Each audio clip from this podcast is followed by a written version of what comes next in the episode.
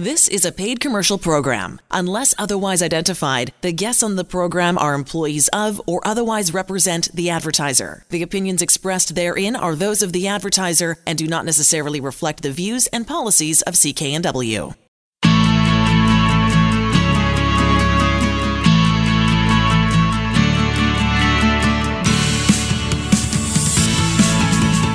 Welcome to Dollars and Cents. I'm Elaine Scollin along with Blair Mantin from Sands and Associates. They're experts in helping you get out of debt.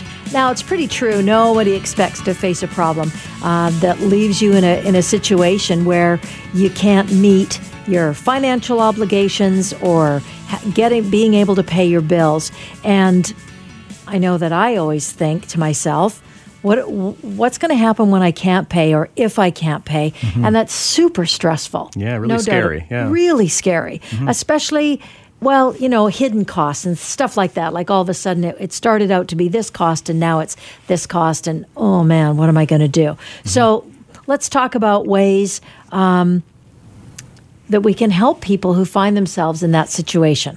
Yeah, I think that the biggest way we can help, Elaine, is just to give people information, right? Fair you know, enough. People have a general um, view in their mind that debt collectors have all of these powers, that they're going to be thrown in jail, publicly shamed, tarred and feathered, various different things. Right. When the reality is quite a bit different. So for today's segment, we want to shed a bit of light on that because I think a lot of consumers still remain a little bit uninformed or, or misinformed sometimes about, you know, what can happen if they're just legit- legitimately unable to pay their debts. Um, you know, one just aside here that I've seen um, really really focusing on gaps in consumer knowledges or weaknesses in consumer knowledges is this CRA phone scam that we're all getting. Oh, I, had, I had a call this morning at about 9 a.m. and I had one on Monday at about 4 p.m. Yeah. The one this morning was from Ontario. The one on Monday was from New Brunswick, I believe. So well, so they tell yeah, you, right? That's what the caller ID says, but really it's all from India. We it is, yeah. and and it's it's been quite a story in September for sure yeah. of what is or isn't being done to combat it. But yeah, I remember we talked to um, uh, uh, uh he was a, a New, West, Westminster, chief, yeah, New chief Westminster of police, chief of police, and he said even I get them, and, and oh, he's yeah. in charge. Oh, that was just crazy to me. Yeah. Anyways, and and the little piece of knowledge there is CRA will never call you demanding call payment. You. They'll never threaten you with arrest, and they'll never take gift cards or Bitcoin as payment. No, and they won't text you, and they won't send you an email either. Yeah, it will be a letter. It will be very clear that it's from Canada Revenue Agency, Absolutely. and I'm pretty sure they don't call themselves CRA when they're writing you. Not generally, officially. no. Yeah, that's the other so, key. So a bunch of warning warning flags here, but yeah. yeah. So let's talk about what really can happen if you if you can't pay your bills. Yeah. And you know, this essentially there's a bunch of different things that can happen on a scale from innocuous, you know, very severe. Um, you know, the first one, and this one, you know, when I sit down with clients and I see, well, gee, you're not in the regular interest rate anymore, you're in the special interest rate, what that means is that they Oof. often increase your interest rate if you start to miss payments. So you might have been on an introductory rate that, you know, 0 or 2% or something, and as soon as you miss a payment, it's up to 20 or 29%, or you might have been at 19% interest for your regular rate, but if you read your cardholder agreement, if you're delinquent for a couple of payments, suddenly all of your interest rates get jacked up to 29%. Which really doesn't make any sense to me at all that you then then start charging somebody more yeah. for not being able to make their payments because yeah, there's something going on there that they can't pay. It, it's like someone's drowning, and instead of helping them, you're putting the fire hose in their mouth. exactly. So, yeah, exactly. That. Really not helpful, but I can see from the creditor's point of view, they're just trying to get what they can. You know, if they right. think that this person maybe won't pay things off, well, the more interest we charge, maybe the more payments we'll get now because we might not get them later. Yeah, fair enough. Mm-hmm. Yeah, it doesn't make any sense to me. Mm-hmm. Uh, engage a collection agency. Yeah, this is probably the most significant action um, that you're going to notice right away. That if you can't pay your bills, typically the first couple months, it'll be very, very nice calls from the bank or from the creditor saying, okay, well, you know, maybe you missed a payment or, um, you know, maybe something was wrong in your account this month, but let's catch it up. After three months, they've given up on the creditor relationship or on the client relationship and they call in a collection agency where there are reputable agencies and very disreputable agencies agencies, but just the idea of having someone call you from 7 a.m. in the morning till about 9 at night, six, seven days a week, um, and there are rules about what they can say and threats that can or can't be made. But from my experience with clients, there's a lot of things that are said in these phone calls that really shouldn't be said. Mm, that sounds awful. Oh, can yeah, that sounds awful. What about my bank account? Oh, just just one last oh, thing yeah. on, on the collection agencies too. So you know, the piece of knowledge I want to leave people with here today is you don't have to put up with those The province of BC has consumer protection legislation that if you send a letter, and I've got the letter on my website as a form letter that says I don't consent to collection calls. I, when I do business, I do it by mail. They have to respect that. So these intimidating calls, just don't engage. Just say, okay, I'm going to send you a legal letter. What is your contact info? And then you hang up the phone. Okay, so what if they don't adhere to that letter? What happens then? What kind of action can I take? Yeah, the uh, Business Practices and Consumer Protection Agency of BC, so BPCPA, it's a big, big acronym. Um, they're exactly who you would follow up with, and they will fine and they will enforce against collection agencies in the province of BC. Okay, so they'll actually look after me. Yeah. All right, so bank accounts, well, what happens with them?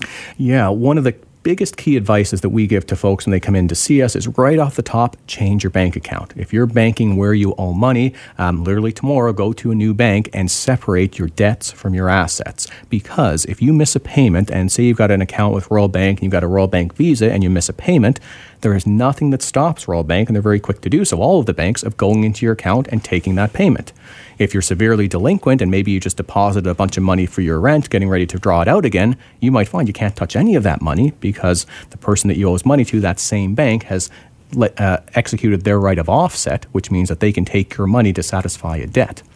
Now, that right of offset doesn't exist across institutions. So, if you have your bank account, your money anywhere else where you don't owe money, it can't be seized from you unless one of two things happens. Either you owe the government money and they can do whatever they want, essentially, but it does take time, or your creditor decides to hire a lawyer, take you to court, so on and so forth, and then try to seize your wages or sorry, seize your money in your bank account. It almost never happens the latter, but what almost always happens is if you do miss payments and you're banking where you owe the money, um, they will go into your account and take those payments. So, is it a good rule then to follow never take money out from the bank? From a, a financial institution that you have all your accounts with? That's what I would recommend. Separate your income, your earnings, your pension, whatever it is, put that into a bank where you don't owe them a cent, not even an overdraft. And that's just as a precaution, I'm mm-hmm. thinking. You're not even in a situation that that's an issue, but just as yeah. a precaution. It's just a best practice. Um, banks don't like it. They want you to put everything under one roof, but I've never had any issues paying various institutions from another. You set everything up on auto pay anyway. It's just giving you extra protection at the expense of the bank having the ability to just take your assets when, when if you do default. And those financial institutions, it doesn't matter who they are, they will appeal to you to do mm-hmm. the exact opposite, like to do everything with them. Yep. And I know that they also play uh, on your emotions oh, that, oh, yeah. you know, they're your friends, mm-hmm. they're looking after this for you, they might as well look after that for you. Is there anything else I can do for you mm-hmm. while you're here? Would you like, consider, you know, and that's a good reason not to do that. Well, and it can be built up, you know, over 20, 25 years. You can have a very solid relationship with a bank, but mark these words three months of delinquent payments, that relationship is done. Yeah. The collectors are in there and they're saying things that you would never want to hear, um, not caring about your 20, 25 year history with the institution. Yeah, that's really important information. Mm-hmm. Um, what about legal action? Because that's always a, a, bit of a, a concern that um, if there is legal action, that uh, what am I up against at that yeah. point if they win? Well, so first off, legal action is always threatened because people know and creditors know it's frightening. It's terrifying. It is. To see Just your the name, words. Yeah, to see your name on court documents, whether they're fraudulently drafted or, or real, um, you know, you, you get pause. Your, your heart skips a beat kind of thing. But first off the top, if 10,000 people owe money, all 10,000 are going to be threatened with legal action. But who's actually going to get sued? One out of the 10,000. It's very, very rare that creditors actually take you to court. They'll threaten six ways to Sunday because a threat costs nothing, um, but to actually take you to court, got to hire a lawyer, serve you with documents, wait for you to show up, hope that they win in court, and then hope they can enforce the judgment, which, as any of our loyal listeners would know, even if you've been sued and someone's gotten a judgment against you, you can still come to Sands and Associates, you can still do a bankruptcy or a proposal, and that judgment, that court action will have essentially been a waste. It doesn't give them any extra power in a, in a proceedings just because they've taken you to court. Now, if you are the one in the 10,000 that does get sued, here's what can happen. So if they take you to court and they win, and by win it means that they get a judgment against you. A judgment means that you know a judge in a court of law said yes, this is a valid debt, and if you owe Mastercard or Visa some money, it's a valid debt. You know, unless you're saying that your identity was stolen, probably you're not going to dispute the debt. If they get a judgment against you, they can either come after your wages, and this is called a wage garnishment, and generally they can go up to about 30% of your wages in the province of BC. Which So is a lot. Talk about rocking your world if you're just trying to live every month, and then suddenly 30% is coming off the top. Yeah. Um, the other thing that they can do is they can try to seize certain assets. Most common ones being if you have money in the bank, um, if they've got a judgment against you, they can go to the bank and execute an order to basically take all of your assets there. Um, you know, as long as they're less than the value of the judgment. Or what's also very prevalent is if you have real estate, they can just register their charge on title. And that means that when you're renewing your mortgage or if you sell the place, legally that debt gets paid out dollar for dollar. And that's like a lien almost, isn't it? Exactly. That, that's what Operates it is. like a lien. Okay, so let's talk about the good news because I'm sort of done with all the bad news. Oh well, one, one last Okay. thing, um, just on jail time Oh, I do. I, really? I know on the, on the good news. This is good news though. Many people are very worried. You know, do I ever go to jail for owing money? The answer is no. I've never seen anybody go to jail for owing money. The risk would be if you are ever sued and now you're part of a court proceeding and you're told to show up. If you don't show up or have a representative show up or something like that, there could be a warrant put out for your arrest. But that's just basically for contempt of court. That could be for any proceeding. It's not due to debt. Nobody goes to, to jail for debts in Canada, to my knowledge. Okay, so the number one creditor that we've all dealt with or, or deal with on a regular basis or a yearly basis for sure is Canada Revenue Agency. Mm-hmm. I, I don't know what the percentage is, but a huge percentage of people owe money every year. Yeah. So, um, how does that work when they're my creditor? Well, they're the most powerful creditor, and I often tell my clients an old adage communication is often as good as cash. So, as long as you stay in touch with Canada Revenue Agency, they're very unlikely, or less likely at least, to surprise you by taking your wages or seizing your bank account or registering on your home.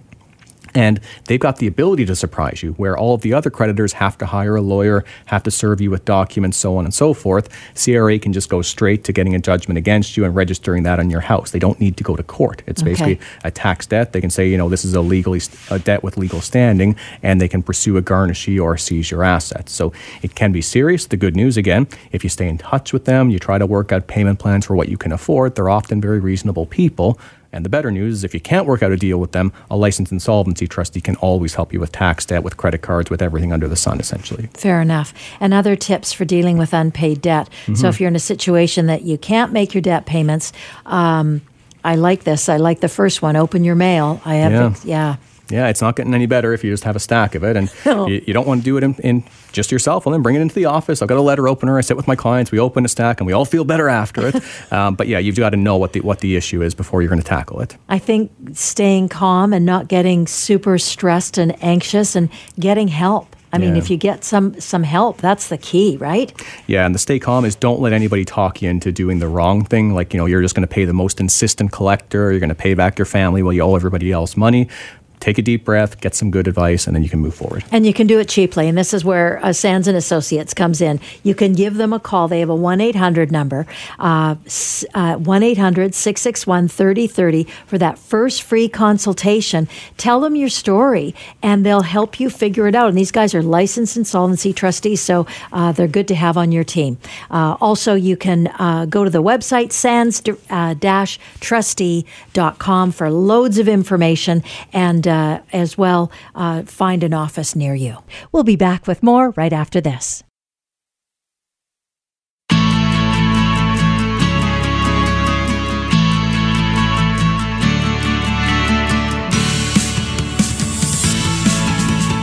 Welcome to Dollars and Cents. I'm Elaine Scollin along with Blair Mantin from Sands and Associates. They're experts in helping you get out of debt.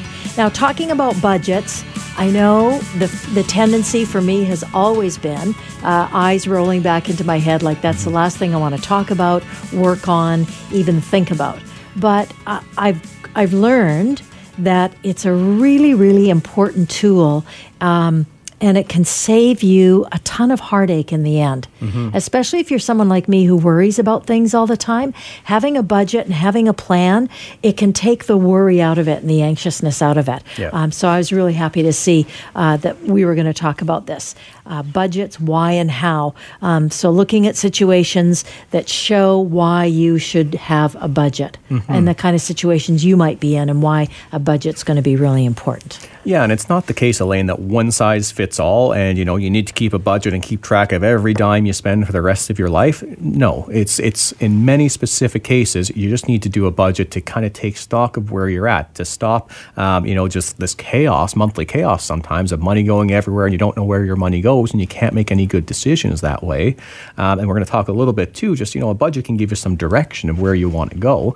Um, you know, if you've got no idea where you're trying to head, well then anywhere anyway is going to get you there. Yeah. Right? And it might not be as bad as you think. Like mm-hmm. if you're feeling anxious and things are chaotic and you don't know, it might not be as bad as you think it is. Yeah. It might be that you're doing okay, but it would be a good idea to have it laid out in a bit of a plan or on paper so you can actually see that it's okay. And if it isn't okay, then like you a, a, way to clear that or a way out of that yeah. is a good thing to do. Yeah, so who should really do a budget? Who is budgeting most important for? And a lot of it is common sense here. So if you're having trouble paying your bills or paying your debts each month, if there's more month left than money um, at, at the end, yeah. um, then you probably want to start by figuring out where is that money going and what changes can I make? You need a budget. Um, if you just find yourself you're not able to save, so as much as you'd love to pay yourself first and start to put away RRSPs, at the end of the month there's nothing left there, you probably would benefit from a budget. Um, and you know another point here is if there's some big life changes that are coming, whether um, you know it's school, it's a growing family, it's retirement, um, you need to be able to make some good decisions based on real data of what's what it's costing you to live now and what that's going to look like in the future. Absolutely. So, most importantly, the how to budget, step by step approach. I think this yeah. is such an important thing to start. So, mm-hmm. number one, you say, is start by knowing where your money is. Yeah. Not where it's going, but where it is. Yeah, exactly. What is your income? You know, what, what's the amount of money you can spend each month? Um, and the way you do that is pretty straightforward. Gather your pay stubs. Um, so sometimes people get them electronically and they don't even look at them anymore. They just see, you know, what money comes in the bank. But actually look at the pay stubs and just see, because sometimes you're contributing to benefits plans or social programs or different things like that. There might be things that you don't need to contribute to or things that you want to contribute more. Um, so really understanding your income is, is important.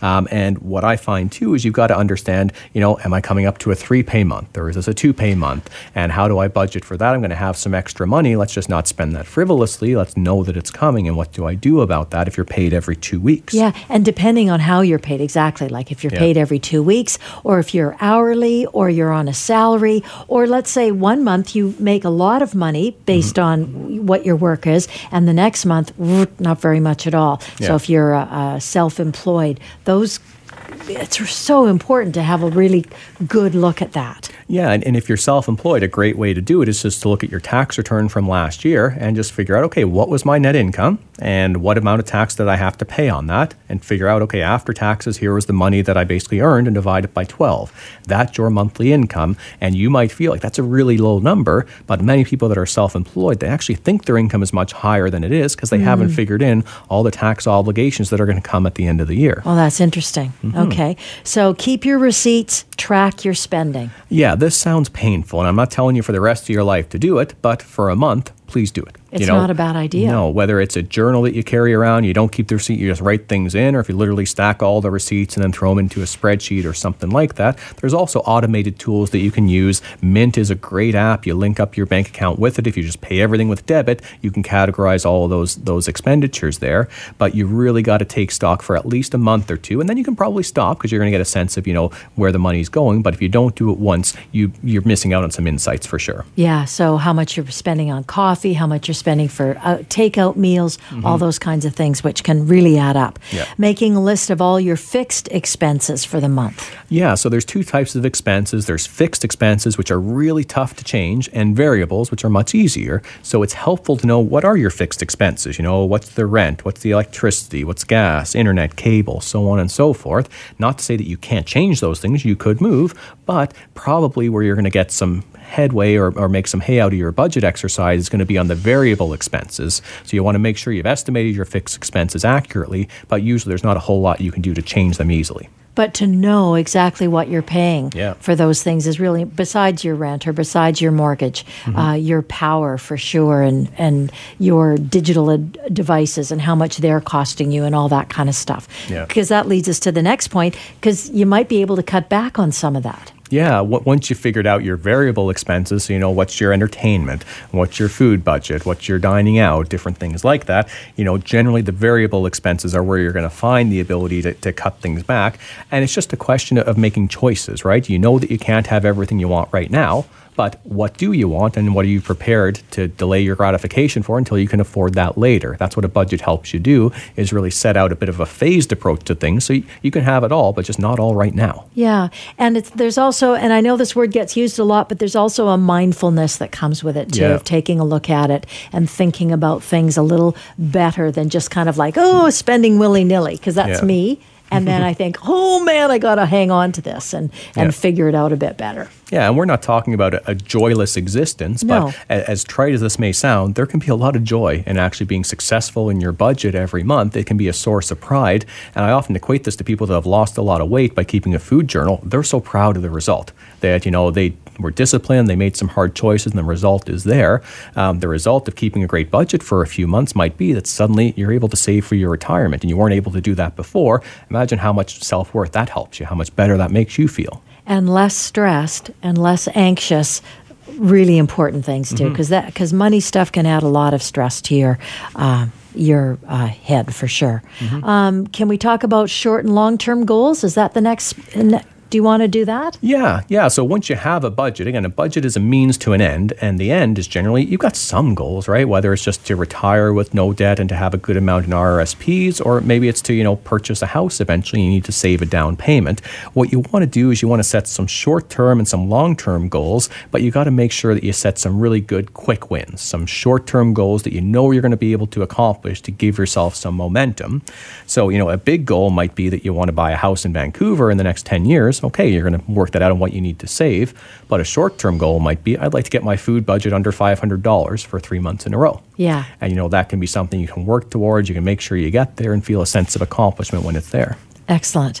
Um, writing everything down makes good sense. Creating a system where you can see your budget plan in work, uh, working rather. Yeah. Really good. Yeah, if it's not written down, it's typically not real. If it's not revisited, you know, that's your problem. You need to see what was our plan versus what was our actual and, you know, revisit that periodically. I think the biggest overlooked thing on budgets, and one thing I really want listeners to pay attention to, is really to plan for the unexpected. So, you know, the old saying, life is what happens when you're making other plans. Uh, we know things are going to hit you from left field at some point, and a best practice is to try to amass about three to six months of living expenses. So if you figure out your budget, if there was no income, what would I have to clear each month and try to save? One of your goals can be to have a three month emergency plan. Hopefully, you'll never need it, but odds are all of us in life are going to face something where having an emergency fund is going to help. Yeah, and that is a big goal. That could be your only goal to, to try to create that for some folks for sure. Yeah.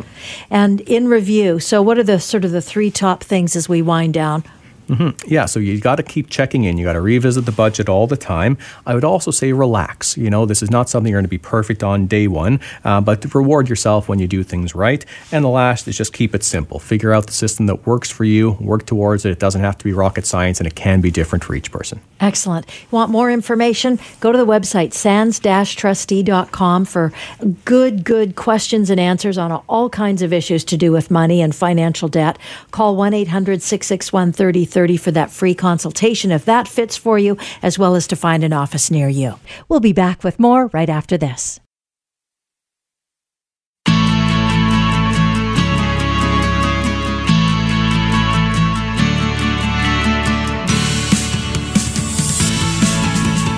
Welcome to Dollars and Cents. I'm Elaine Scollin along with Blair Mantin from Sands and Associates. They're experts in helping you get out of debt.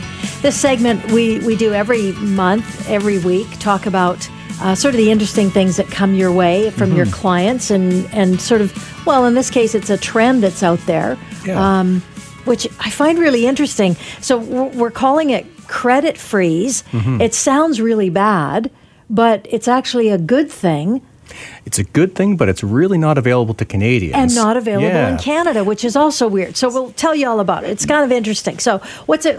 So, what is a credit freeze? Yeah, so this is something that's just recently come to prominence in the U.S., but again, something that Canadians can't do, which seems, seems really unfair in, in my view.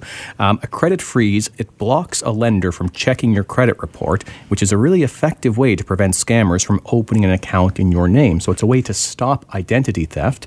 If you put a freeze on your credit rating, your credit report, you contact the bureaus and put a freeze on, anybody that tries to get your credit information, they need your permission. So if someone has stolen your identity, well, they're, they're going to come to you for your permission and you're going to say, well, I'm not applying for this card. I didn't make that purchase.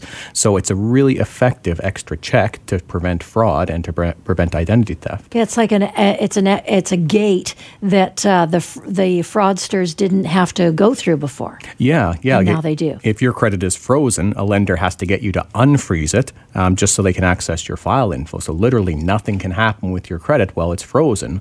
Um, so, you know, from my perspective, well, that sounds pretty good. You know, we had all Really these, da- these data breach, breaches recently, um, and I know that's what's really driven this change in the U.S. Um, it used to cost three to ten dollars each time to freeze and unfreeze your credit. So this has always been a function that's available in the U.S., but they wanted some money for it.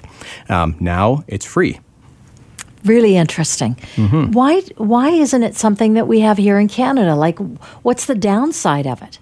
I don't see any downside really, and I think it's just a case of that in the U.S. there's a lot more of a litigious environment, um, a lot more um, you know consumer advocacy. Maybe in Canada we're also spread out over the geography. Nobody gets together here.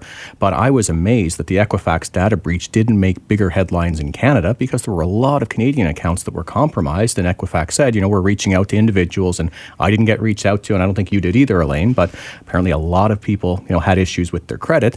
And what I understand now is that they're offering people, you know, free credit monitoring service, which, okay, that'll tell you after something's already happened, um, but they're not offering the same type of a credit freeze product. And the take up on this has actually been, been quite remarkable. 8% of consumers have frozen their credit reports in the US. 8%, that's huge. as a as a as a means to protect themselves. Mm-hmm. So, uh, pardon my ignorance. Equifax, both borders we can access. We Equifax would hold my credit Mm-hmm. rating as well as somebody in the United States. Yeah, Equifax operates in both countries, as does TransUnion. There's a third one, Experian, which I'm not too familiar with, but in Canada, it's mainly Equifax and TransUnion that operate here. Okay, so it's not a country thing. Right. That does. Yeah. All right. Doesn't fit that. So. Um, what can you do here in Canada?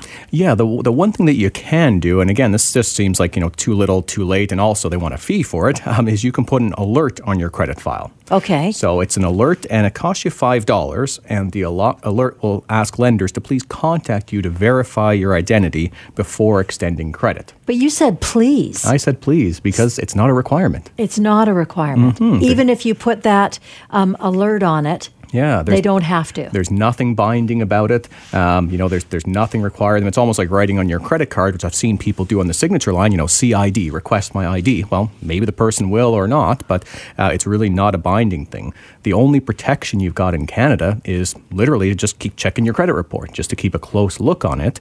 Um, you can do it for free once a year. Um, they want to sell you monthly credit monitoring services. You know, twenty to twenty-five dollars from the bureaus, but you generally don't need that. Um, there are some free options online, like Credit Karma or Mogo, where they'll try to sell you a bunch of loans, but if you don't take the loans, you can still monitor your credit online. Okay. Um, so you talked about the credit bureaus offering that credit monitoring service, but that still seems crazy that I have to pay pay Mm-hmm. Yeah. for data that's about me. Yep. Right? That's where the that's where it doesn't make sense to me. Yeah, you have to pay the company that should be protecting your data to let you know if they fall down on the job and your data is not protected. Yeah, it's like cart, horse, barn, door, Mm-hmm. open, all of those things, right? Um, so what do we can what can we do? Like what can we do as a consumer or or is there anything we can do? You know, I'd advise against paying the, the $5 to put the notification on there. To me, it's just money that the creditors might ignore anyway. Um, you know, I, I think the better thing is just, again, just to be on the ball, just to know you're going to check your credit at least once a year, which again, you can get the long form credit report printed, sent to you once a year. If you go to my website, sands-trustee.com, if you click on client resources, we've got the form that you send in. It's not easy to find in other places. Um, I would put periodically check in, you know, on a Mogo or a Credit Karma or something. But, you know, really, if your identity has been stolen, it's going to be a big deal no matter what, and you're going to have something to deal with. So a lot of it is just hoping that it doesn't happen to you. Now, is there a lobby that would be on our side on this to make to have those changes made? Are you aware of anything? Nothing that I've ever seen. Yeah, okay. no, no consumer advocacy, advocacy group that I've seen. I thought they would have really rose up if something existed about the Equifax data breach, but again, it seems to have come and gone, and people have moved on. So if you're so fu- so if you're so inclined, uh, letter to the minister, federal mm-hmm. minister, or I guess it would be it'd have to be the federal minister for national for a national issue.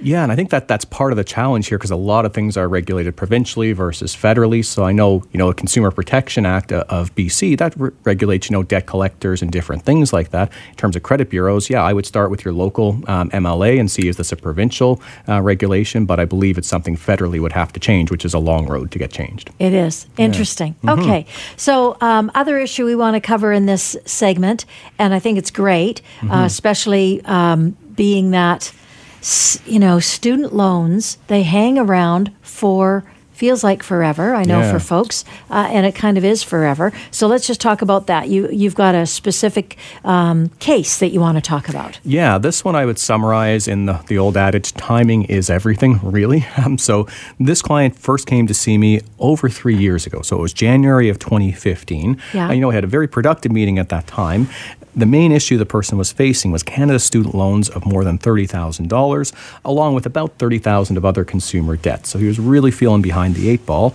Um, he had been a student several times. You know, first loan was in 2003, most recently was in 2011. Um, and though he'd finished the course of study, he's unable to make payments on the student loans, and he was worried they were going to start to, to seize wages. So this now, was about three years ago. Now, are those valid concerns for the oh, student? Yeah, absolutely. absolutely. Okay. Yeah, if you go silent on student loans, it's a government debt. And any of our loyal listeners would know government debts, they can shortcut everything. They don't need to sue you, they don't need to take you to court. They can just go and start to freeze wages or, or take your income each month. So you've really got to stay in touch and stay on top of government debts. Okay, but there are some other things, uh, some sort of solutions to this too, which I, I like. So yeah. the first one is the the waiting period mm-hmm. uh, that's associated with dealing with student loan debt. So let's talk about that. Yeah. So this was you know from the start when I sat down with this person, I could see you know we could file a bankruptcy or we could file a proposal right then, and that was in January of 2015 but it would have only solved half of the problem. Why only half? Well, because there's a waiting period for student loans. So from the last date that you've been a student, if you file a bankruptcy or a consumer proposal and it's been less than seven years from that last date, you'll still get the protection of a bankruptcy or a proposal. No one can bother you during that time. But after the bankruptcy or the proposal, where all your other debt is gone, if your student loan is not yet seven years old, it's going to survive which means you're still going to owe the money, the same amount of money that you started out with. Well, probably more because more. There, there's some interest sure. there. Um, you know, in some cases with, with a proposal, it might be paid down a bit, but, you know, typically in what this person was looking at was at that point probably a bankruptcy. Um, and yeah, the student loan would have been there waiting for him at the end of the day. Okay. So, um, what about the hardship? Uh, you talk about the provision for hardship. How does when does that fit in? Yeah, so that that's interesting too, and that seven years is a really long time, um, and the law has been changed on this a number of times. So it was the late '80s or so. There was no waiting period for student loans, and then suddenly, in a big omnibus bill, bill they changed it and put in a 10-year period. So no consultation. They just said, hey, if you've been a student for 10 years, after that point, you can't get out of your student loans through a bankruptcy or a proposal. That was changed a number of years later because that was viewed as pretty draconian. 10 years is a long time. It is. It was reduced to seven, and then there was an extra provision put in for hardship. So, what this means is if it's been more than five years and less than seven, so if it's less than five years, you're kind of out of luck of dealing with these in a bankruptcy or a proposal. But if it's been more than five years since you've been a student, or in less than seven years, you could file a bankruptcy or a proposal. And then at the end of the proceeding, when all your other debts are gone, you don't have to do anything else for those, you can make an extra court application where you have to show hardship. You have to okay. show that you've tried your best, you're not going to be able to pay these debts off, and it's just and right that you be discharged and you can move forward. A lot of people have to hire a lawyer. It costs a bit of money. It's not an easy process to go through, but it is another avenue to go if you if you just can't wait the full seven years. Because seven years is the magic number when it comes to student loans. Literally seven years to the day. If someone files a bankruptcy before it's been seven years, so we get everybody you know to check with student loans first, make sure the last day of study is very very clear to all involved, and if that bankruptcy or proposal is filed after that seven year period, the debts are the same as every other debt. We can deal with them 100%. But if you do it before that, mm-hmm. the student loan still exists, it's still alive and well. So how did how did it work out for this client then? What did you end up doing? Yeah, so it, so in that case, um, you know, I essentially advised him against taking action. Um, it had only been four years since he was last a student. Yeah. Um, so I said, you know, just do your best for now, but be be aware, you know, and once this has been seven years, if you're still having trouble, um, you know, we're going to be able to help you. So I advised him to stay in touch with student loans, negotiate whatever minimum payments he could make, to work with his other creditors to try to, you know, get on payment plans so that he wouldn't get sued. Um, and then in April of 2018, he came back to see me. It had been seven years. Um, he had taken my advice, so, you know, he had made minimal payments where he could. His income really hadn't improved to the point where he was going to be able to clear things off. Right. Um, and we filed a consumer proposal and I'm really proud of the, the result we were able to achieve for him here. Um, the proposal was for $18,000, so about 25% of the debt. Um, he had debts of about 73000 at that time. The student loans were at about 25 so he had paid them down a bit. Um, and he was he's going to make payments of $300 a month over 60 months. So over the next five year period, he'll be making a reasonable accommodation for his student loan, be paying off what he can afford, and he didn't have to go into bankruptcy. But if he had made this proposal back in 2015, you know, he'd be finishing it in 2020, everything else would be gone, but the student loan he'd still have to reckon with. So it made a whole lot more sense for him to do his best for a couple of years and to avail himself once that seven year period was up. So obviously he made the right choice and he did reasonably well. Did his situation improve? Like his financial situation improve at all? Like was he able to make a bit more money or or was it pretty static? It was pretty static between okay. when I had seen him and and when it was now. And you know, I've seen that with a lot of my Vancouver clients. The costs seem to go up, but people really have a tough time increasing their wages. So, you know, he was in roughly the same situation, but the big difference was the law was now open to him after that 7-year period. Got it. So for information on this kind of a situation or anything that we've talked about in this segment that f- sounds familiar and you want more information, go to the website sands-trustee.com or better yet, give their them a, give them a call. They've got a 1-800 number. It's 661-3030 for that free consultation and to find an office near you. We'll be back with more right after this.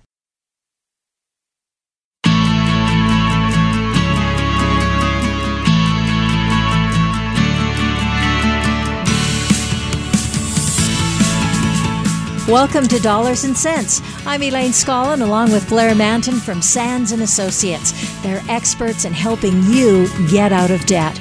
And we have a guest in studio, uh, lovely Taylor Mark uh, has a, an enormous background in all kinds of things financial. She's a certified financial planner, chartered life underwriter, certified health insurance specialist, has loads of years of experience in the financial industry. Uh, YouTube series as well. I want to throw that in. The series is called Street Smarts with Taylor.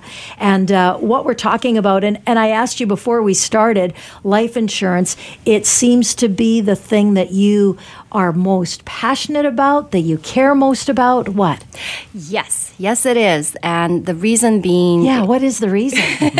the reason being is because I just feel like before we could build up your wealth, accumulate money for you and with you, you first have to protect your backside. You have to make sure that if any one thing happened, that it does not just destroy whatever that we hmm. set up for you because it's you know, most of our, our finance can be like a, a house of cards. You mm. take one little thing off and the whole thing crumbles. So that's the, the value of insurance and having that in place first. Excellent. That's a really good answer. Mm-hmm. So let's start at the very top then, Blair. Like, what is life insurance? Yeah, let's start there. So, for folks who don't know, what is life insurance? Sure.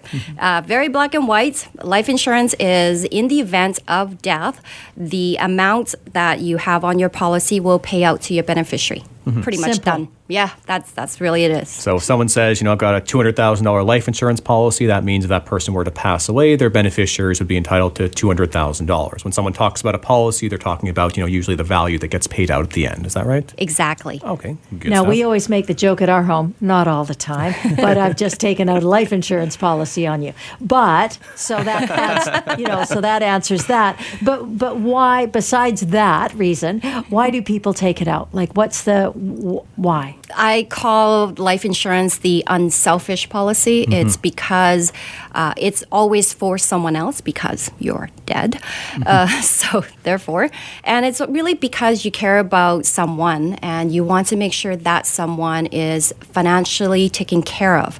And that's why you would have life insurance in place. It's i income replacement. Mm-hmm. Okay. What if you're super wealthy and income replacement isn't necessary? Well, that's still a good idea to have life insurance on that person because, first of all, the money that's being paid out to beneficiary that's always tax free, hmm. and then the second thing is that it usually gets paid out within two weeks.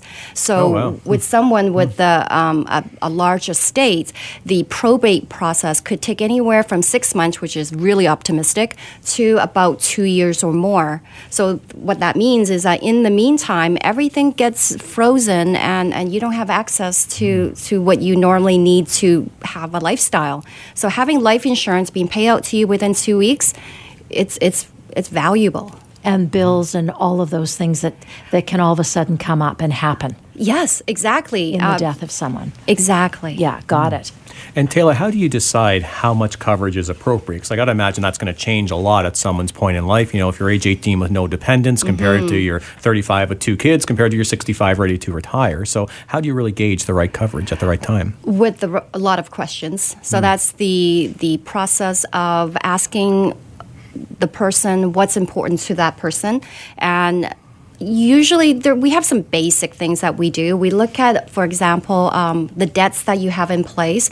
So if you have half a million dollars in mortgage we want to make sure that the life insurance will allow that to be paid off in, in a lump sum perhaps. Uh, and then the next thing we want to look at is the income replacement aspects. So if let's say uh, the person we're insuring, you know, he brings in five thousand dollars a month every single month. If he's no longer here, and he is not necessarily this all the time, but if he's no longer here, then you know, how are we going to continue having this $5,000 coming through? So we look at how much it might need to continue on with this 5,000 monthly income. And then the other things that we would consider are things that's uh, that would be important to the person, such as uh, charities that they want to contribute to, uh, legacies they want to set up in place, uh, money to make sure the kids have uh, money to go to school, post secondary school, and, and all these different things. Like we look at the tax implication of this person passing on, capital gain tax, that's a huge thing, and even funeral costs. You know, my, my dad passed away you know over 10 years ago and it costs us to buy the the lots and and you know to do everything all in was $30,000 and that was Wow. over 10 years ago. Yeah. Right. And there's a, a, a death uh, benefit that you get. It's like $2,200 or $2,800 or something really minimal. So, um, yeah, Mm-hmm. doesn't go very far. Doesn't go very far at all. Taylor, I know there's two main types of, of life insurance that I hear about. Can you talk about those? You know, I- one, one is term, and the other I've heard, you know, whole life or diff- Right. different names to it. I wonder if you can give our listeners a bit of a sense because there's different, you know, many different aspects to them as, long as, as well as costs, right? Oh, absolutely. Term insurance is I think of it as temporary insurance. If you have a specific need for a specific time frame, such as a mortgage, for example, then term insurance is a great idea because it's the least expensive option. Hmm. However, if you have the need longer than the term itself, so for example, you want to cover your mortgage for 20 years and you put a 20 year term on it, after 20 years, and if you find other reasons of needing this insurance to continue on, you'll find that the cost would can go like 10 times more than what you originally been paying for the last 20 mm. years. So that's term insurance in a nutshell, if you will. And then permanent insurance hmm. or whole life is a different options of permanent insurance.